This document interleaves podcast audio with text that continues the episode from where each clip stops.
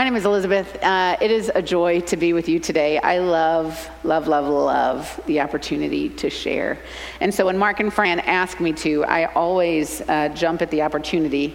Um, this week has been a big week, a busy week, but it's been really exciting. It's been full of all these sweet little blessings. Uh, for those of you who joined us yesterday in the garden, um, we were at Mildred Wagner's house, and it was like I don't even have words to explain just how lovely it was to have all these different women coming together. Um, and like one of the big challenges of the day as we left was to exchange phone numbers with another lady, you know, so that way over the, the course of crazy, hectic holidays, you can like text. So it was cute seeing women, you know, sharing numbers, and then it was like, do you text? Do you call? You know, how, what's the best way to get in touch with you? But it was just the body coming together, being the body, and it was such, such a joy. Um, today, I'm super stoked to be here with you. I get to share with you um, about this topic that. Um, it just, it, it, it, I thrive on it, the idea of mission. So this morning, as we're kicking off our mission season, Love Gives, um, we get to dive into this idea of, of mission and what God is calling the church um, to do and to be. And if you hear nothing else today, I know Fran already kind of hit it up, um, but just hear this go to Kroger after church, folks. Like, buy you a flat of corn or like six or seven bags of grits, whatever it is. Just go to Kroger and buy some things. Um, I have some, some sweet volunteers who are, are braving the dreary rain today. Um, and this week, when I went down to Macon Outreach and I met with Robin, you know, their shelves, currently their shelves are kind of stocked, but they don't have any, any backup, you know. And, and as she was talking about, you know, getting these folks ready for Thanksgiving holiday, she's not talking about like the Thanksgiving holidays we have. She's talking about we need to get them some basic staples because their kids are going to be out of school for a few days, you know. So, so they're talking about getting these families the groceries that they need. And so please, please, please consider going um, to Kroger today. Either one, there's some cute banners, maybe balloons are still there if they haven't blown away. Buy some groceries and drop them off in the car. Um, so, again, the last, I don't know, maybe three or four weeks, five weeks, we have been gearing up for our, our mission season here. And, you know, as I, as I talk about mission, I, I can kind of go into a lot of different areas. So, there's probably going to be some, some rabbit trails today. So, hold on.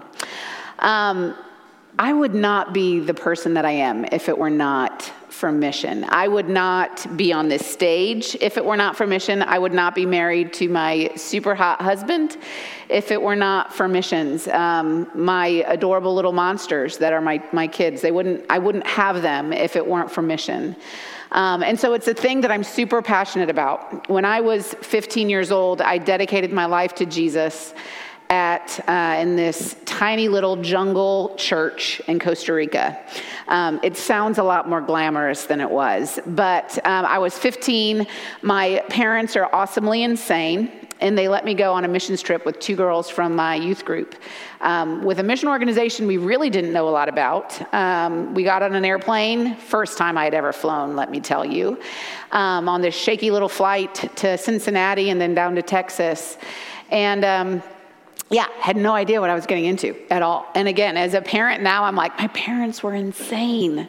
I don't do what they did. But it was in this, you know, far out exotic place for me outside of my comfort zone, surrounded by other boys and girls my age that were so ridiculously in love with Jesus.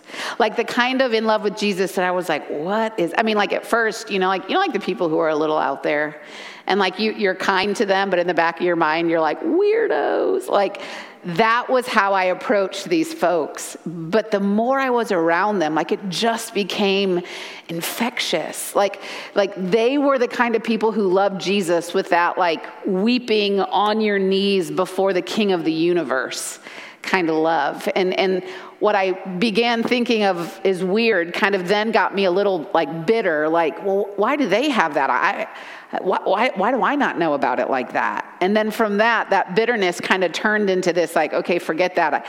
How do I get it? Like, how, how do I get that feeling that they have? How do I experience what, what they are experiencing? And so for me, it, that was just kind of the beginning. It began in, like I said, this tiny little jungle, mosquito filled, I don't even remember the name of the village anymore, but um, July 10th, 1999, I said, Jesus, I want you. I want you like my new friends have you. I want this just all consuming every day, I can't get enough of you sort of thing. And so, you know, for me, um, and I remember at that time at 15, I remember very specifically saying, Jesus, I don't just want you forever, I want you every day. And here's what I meant by that. When I was a little girl, church camp, eight, somewhere in Podunk, Indiana, I remember praying the prayer at church camp because I wanted the forever God. You know, like when the lady looks at you and says, Well, do you want to go to hell? And as an eight year old, I was like, No, no, I don't. You know? And so I remember that prayer as a, as a little girl saying, Okay, I, I, I want eternity. I want the promise of forever.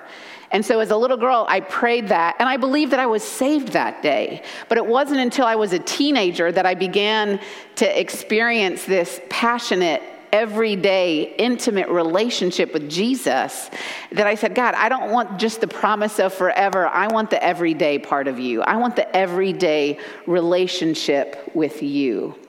And, and that's kind of, you know, just the beginning for me. Over the next few years, I had the privilege of traveling to Africa. Again, my parents were weirdos. Um, but again, it, it was this experience as a teenager where I, with my own eyeballs, saw miracles. Like, like this woman with super crippled, mangled legs straightened because some kid who didn't know what they were doing prayed for her and believed that God was big enough to do it. And then he did. So I'm seeing these miracles, I'm experiencing these things. I am wowed and weirded out by all of it. At 18, I signed up for um, a missions program that sent um, 20 something people abroad. So I was like, rock on, this is what I'm going to do. Well, the year I signed up was the first year they decided to send a team in the 10 years they'd been open to Macon, Georgia.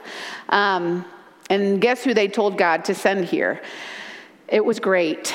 Um, but anyway, I signed up to do things like Northern Ireland and China and Sweden and these faraway, awesome, exotic places. And then God told them that I needed to come here.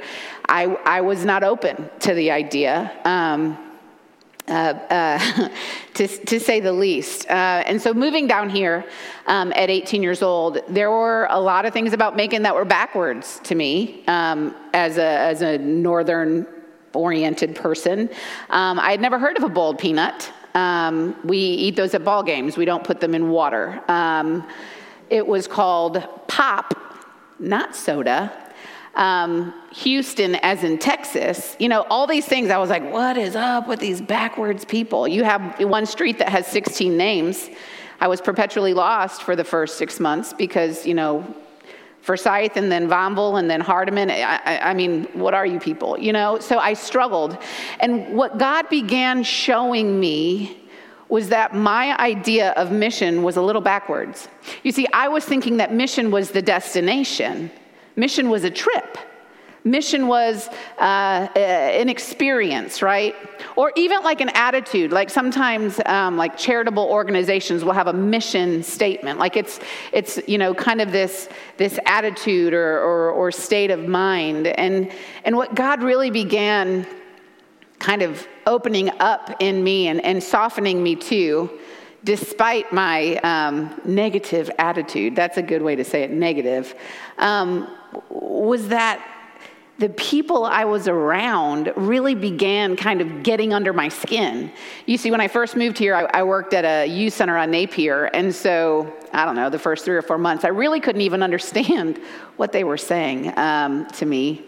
Ebonics, I think, I mean, like, okay you know, it, it took me a long time, but the more that I began getting to know them and their families, um, the, the folks that would come in, I worked at Joshua Cup, it was kind of a dual partnership, and the folks that would come in in the morning, every morning, with their southern drawl and their pretty monogrammed wallets, you know, they began winning me over. And I began recognizing that the more God opened me up to people, to his people, the more I began understanding that this whole concept that I had of mission, you know, and I was like, oh, I'm going to be a missionary. That's what I'm going to do. That's what I'm going to be. It wasn't just this feeling or this thing, it was this lifestyle that completely centered around God's people. And that is where I think it really began kind of shifting for me. And see, all throughout the gospel, we see that example the, the, the way that Jesus would notice people, that he would love people, that he would look to the, the folks that are overlooked, right? The folks that are hiding up in the tree, you know, little Zacchaeus, there's a song about that.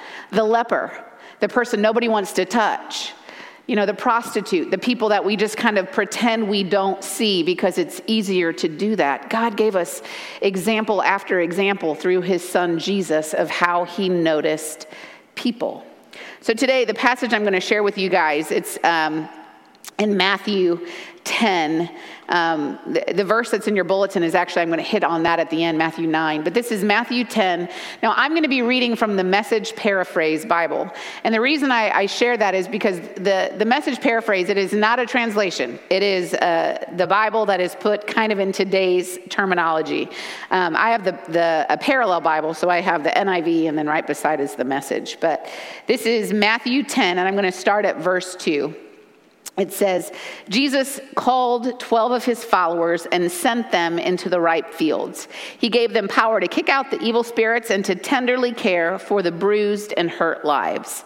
This is the list of the 12 he sent Simon, Andrew, James, John, Philip, Bartholomew, Thomas, Matthew, James, Thaddeus, Simon, Judas Iscariot, who later turned on him, is what the Bible says. He sent his 12 harvest hands out with this charge. Don't worry about traveling to some far off place to convert unbelievers. Don't try to be dramatic by tackling some public enemy. Go to the lost, confused people right here in the neighborhood. Tell them that the kingdom is here. Bring health to the sick, raise the dead, touch the untouchables, kick out the demons. You have been treated generously, so live generously. Don't think you have to put on a fundraising campaign before you start. You don't need a lot of equipment, you are the equipment. All you need to keep that going is three meals a day. So travel light. travel light. The words of, you know. Anyway, so the, the thing that sticks out to me so much, and the reason I shared it with you from the message paraphrase is this tenderly care for the bruised and hurt lives. Don't begin by traveling to some faraway place. Start right in your neighborhood. You don't have to be dramatic. You don't have to be theatrical, says, says the word. Go to the lost, confused people right where you are. And as I began processing that this week, I was just like, man, why didn't I have that on repeat when I was, you know, this teenager who thought I was going to conquer the world, right? Where, where was that then? And you know, as I began just kind of dialoguing with the Lord about it this week, um, there are so many times in my life where I feel like God is like, hey, Elizabeth, it's not about you. I don't know, those of you that have teenagers, you know, like you want to you want to put that on repeat. Hey, teenager, it's not about. Well, all week I felt like God just was reminding me, hey Liz, it's not about you. It's it's not about what you're what you're doing. And and I, I find that that as I, you know, really began kind of diving into that, I don't think I am the only person that sometimes gets caught up in that thought when it comes to mission. You know, this idea that um, we, we fall into the trap that, that missions and service is best for us when it's convenient for us when we have the time. I find myself, even now, I say, well, when my, my kids are a little bit older, I'll probably have more time.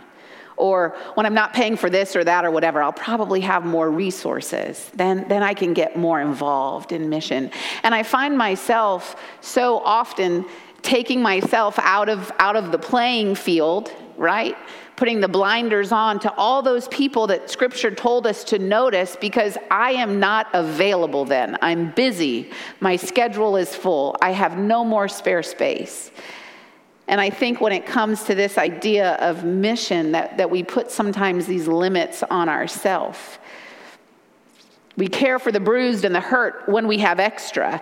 And, and I think sometimes, you know, even as, as the director of, of missions and outreach here at Martha, we as a church can fall into that trap. You know, missions has its own category. Missions has its own budget. Missions has its own schedule and season. You know, and it's funny as we've been this last week, some of you have watched the devotions in the morning, and I encourage you to, to watch them. There's some awesome, awesome ministries that the church is, is, is about, and we're going to speak about that in a second. But um, I've heard a, a couple people say, well, it is that time of year. And I find myself falling into that pattern. It's that time of year that mission should be on our mind. And here's the thing I think okay that mission has a category, it, it is great that mission has a place, everything has a place. But what we have to kind of think through is if putting it in a category keeps us from, from doing the work of Christ for people in need all the time, right? If we say, well, I, you know, that it's in that spot, I don't have time for that spot, I'm going to do this, this, and this. No, God is calling us to be open and ready and prepared all the time. There's this pastor out of North Carolina. His name is Kevin DeYoung. Um, I don't know him, but uh, he writes for this um, article, the, the Gospel Coalition, and I follow a lot of their postings, and, and it's really great. But, but he, a couple weeks ago, he was writing this article, and he made this statement. He said, The mission of the church is the task given by God for the people of God to accomplish in the world. I was like, okay, okay. So then I, the way my brain works, I had to like, okay, let's take it and let's break it down a little bit. So the mission of the church is the task given by God for the people of God to accomplish in the world. So, the mission of the church is the job, the task, the duty of the people of God. So, it's the, the job that God has given us, the people of God, to finish, to complete, to accomplish in the world. The mission of the church that, that, that is it. And, and I don't know about you, but as I began thinking through that, I was like, well, that doesn't sound like optional, you know? That doesn't sound like, well, hey, when you're available, when your schedule is free, when you've paid off the debt that you're worried about, then you can do. No, no, no. That just said the mission of the church is for the people of God who are called by God to accomplish what God is calling you to do in the world, period. Are you doing the mission of the church? And uh, the passage I shared with you today in, in, Matthew 10, what really drew me to this scripture was actually the one that's in your bulletin um, Matthew 9, 36 to 38. And I, I'm going to read it again, message paraphrase, thank you. And it says this it says, When he, Jesus, looked out over the crowds, his heart broke so confused and aimless they were, like sheep with no shepherd. What a huge harvest, Jesus said to his disciples. How few workers. On your knees and pray for harvest hands. Yeah, that, that, that, that phrase, harvest hands. It is, I'll be honest, it has rocked me the last few weeks. Um, as, as you have seen these little devotions each morning this past week, I, I had the privilege of going and with my awesome, knowledgeable skill of uh, videography, filming in my cute little iPhone, um, and hearing the stories of these people. And in the back of my mind, I just keep hearing harvest hands, harvest hands. You see, if I were to describe my hands, I don't know that that's how I would call them. I would call them full hands. I would call them busy hands. I would call them uh, hectic hands, right? Um, messy hands. Mama, I'm a mama to two little boys. And let me tell you, boys are, it's gross, right? Messy hands. But harvest hands. And it's just been this challenge for me this week. Um, and I, have been reminded, as, as it says, pray for harvest hands. And then Jesus, he, he reminded them, see, he says that in chapter 9 and then he goes on to chapter 10 and he he doesn't just go to the church and say okay church go do it no he goes to his 12 disciples the guys who are committed to him, the guys that, that, that are doing life with him day in and day out. He said, Okay, guys, there's not enough workers, right? He said that the, the workers are few, so I'm sending you out. Go, harvest hands. Don't, don't do a big fundraising campaign before you go. Don't pack all your bags. Don't feel like you have to go to some far off great place. Don't feel like you have to have all the words. Sometimes that limits us, right? Well, what if somebody asks a question I don't know the answer to? I, I don't, I don't want to say anything. Or, or we say, I, I don't know the Bible enough. I, I don't, I don't I, what if they ask me a question I can't answer? So we limit ourselves. Jesus was telling the disciples, it doesn't matter about those things. Go. The workers are few, but the harvest is many. Have harvest hands and go. Um, this week, um, as we launch into, you know, the, our, our, today is our big campaign. I love how clever that is, by the way. Um, and this coming up week, you're going to continue to see devotions of, of some of the, the many ministries. And, and, you know, the heart of this, this message today is, is for each of us a personal challenge. How am I living out mission? How am I individually um, living into the call to have harvest hands? But I just want to share with you, as the director of missions at Martha Bowman and, and our community outreach here, I am constantly blown away and blessed by the spirit of love and generosity that oozes out of this place. Um, and not just for mission and ministry, but you know, uh, high schools that call and say, "Hey, could you help us out?" Or, or we had an elementary school call and say, "Hey, our kids really need water bottles. Is that a thing you got?" I don't know if we do that, but we'll figure it out. You know, Martha Bowman has this heart and spirit of generosity. So, so I believe as, as a person that works so closely with missions and ministry here at our church, yeah, Martha, we, we embody Harvest Hands well, and I am so honored to be a part of that. Um, in closing today, and I'm closing a little bit early because, again, Kroger. Um, this past week, and I, I'm trying to not share too much because you haven't seen this devotion yet but I was at one of our local ministries and um, just kind of getting, you know, filming the director and some of the volunteers and some of the different places. And uh, I was walking outside, and, and one of the women who is a participant, she was sitting there. And uh, the director, she said, "Does anybody want to be on camera? Anybody have anything, sh- you know, to share about this place?" And she was like, "Well, I'll talk." And and again, I was like, "This is going to be good," you know, because you never know. And um, this woman, uh, and again, I'm trying to not share too much because it, it'll bless you when you see it with your eyeballs. But she just started talking. She said, "Literally, this ministry has changed my life." And I was like, "Okay." Do you want to go into detail? And she's like, Okay, sure. And she began talking about, and just in, in three minutes, I heard her story. She was a, a victim of domestic abuse years and years and years and years and years. She kept going back, kept going back, kept going back. And she's like, I finally got to the place where I knew if I went back, I would not, I would not be here. I, I wouldn't be alive and I wouldn't have anything to give to my children or my grandchildren. I needed something to change. So I moved into Salvation Army and I didn't know what to do. And she began just this story of how this ministry and what began with just a place for her to go and, and, and get water, you know, just a place for her to get off the street and get some water. And then she found out that, that oh, well, I, I could, you know, get some snacks here from time to time. I mean, this woman is homeless. Um, and it's just, it's so powerful. By the time she was done with her three minute story, she was crying, I was crying, other participants were just listening, crying. I mean, because she was literally saying, it began with a glass of water and a hot dog, and my, my life has changed. And to hear her you know, ex- excited about. She she has an apartment now, and and she has a, vehicle that uh, a family member gave her because she did not go back into domestic violence. They said, okay, we're, we're going to support you and stand behind you because you're trying to change your life.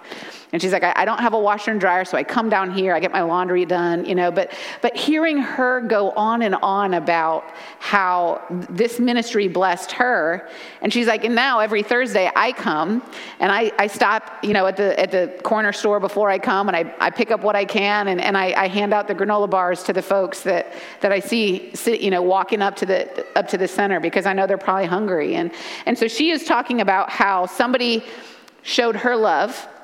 Somebody showed her harvest hands, they modeled it, and now here she is, not with a lot, not going to some faraway place, not doing a fundraising campaign before she goes, not theatrical, not dramatic, but saying, well, somebody modeled for me harvest hands, so I, am going to do what I can with my $6.27 and buy as much granola bars as I can to hand out and be harvest hands to others. And, and it's just moving. And so, guys, today, um, you know, as we're in this mission season, I just I want to encourage you that the call that God has on each of us is great. We shouldn't be weighed down by it. We shouldn't be overwhelmed by it because it's not this command that we have to go and do it. He doesn't do it in that kind of like, go and be all the things. It's this beautiful invitation that says, Will you walk in this incredible opportunity to bless the lives and change the lives of those who are lost? Some folks may be hungry, some folks might need homes, some folks might just need a phone call. That is mission. Picking up the phone and calling somebody that God lays on your heart, that is living a, a mission lifestyle that says, hey, I'm going to notice those around me. It doesn't mean that they have to be poor or they have to be homeless. It means you have eyes to see God's people, to live in um, community with those around you. That's what He calls us to, that's what He invites us to. And I'm so excited that I'm a part of a church body with all of you who do that very well in our community.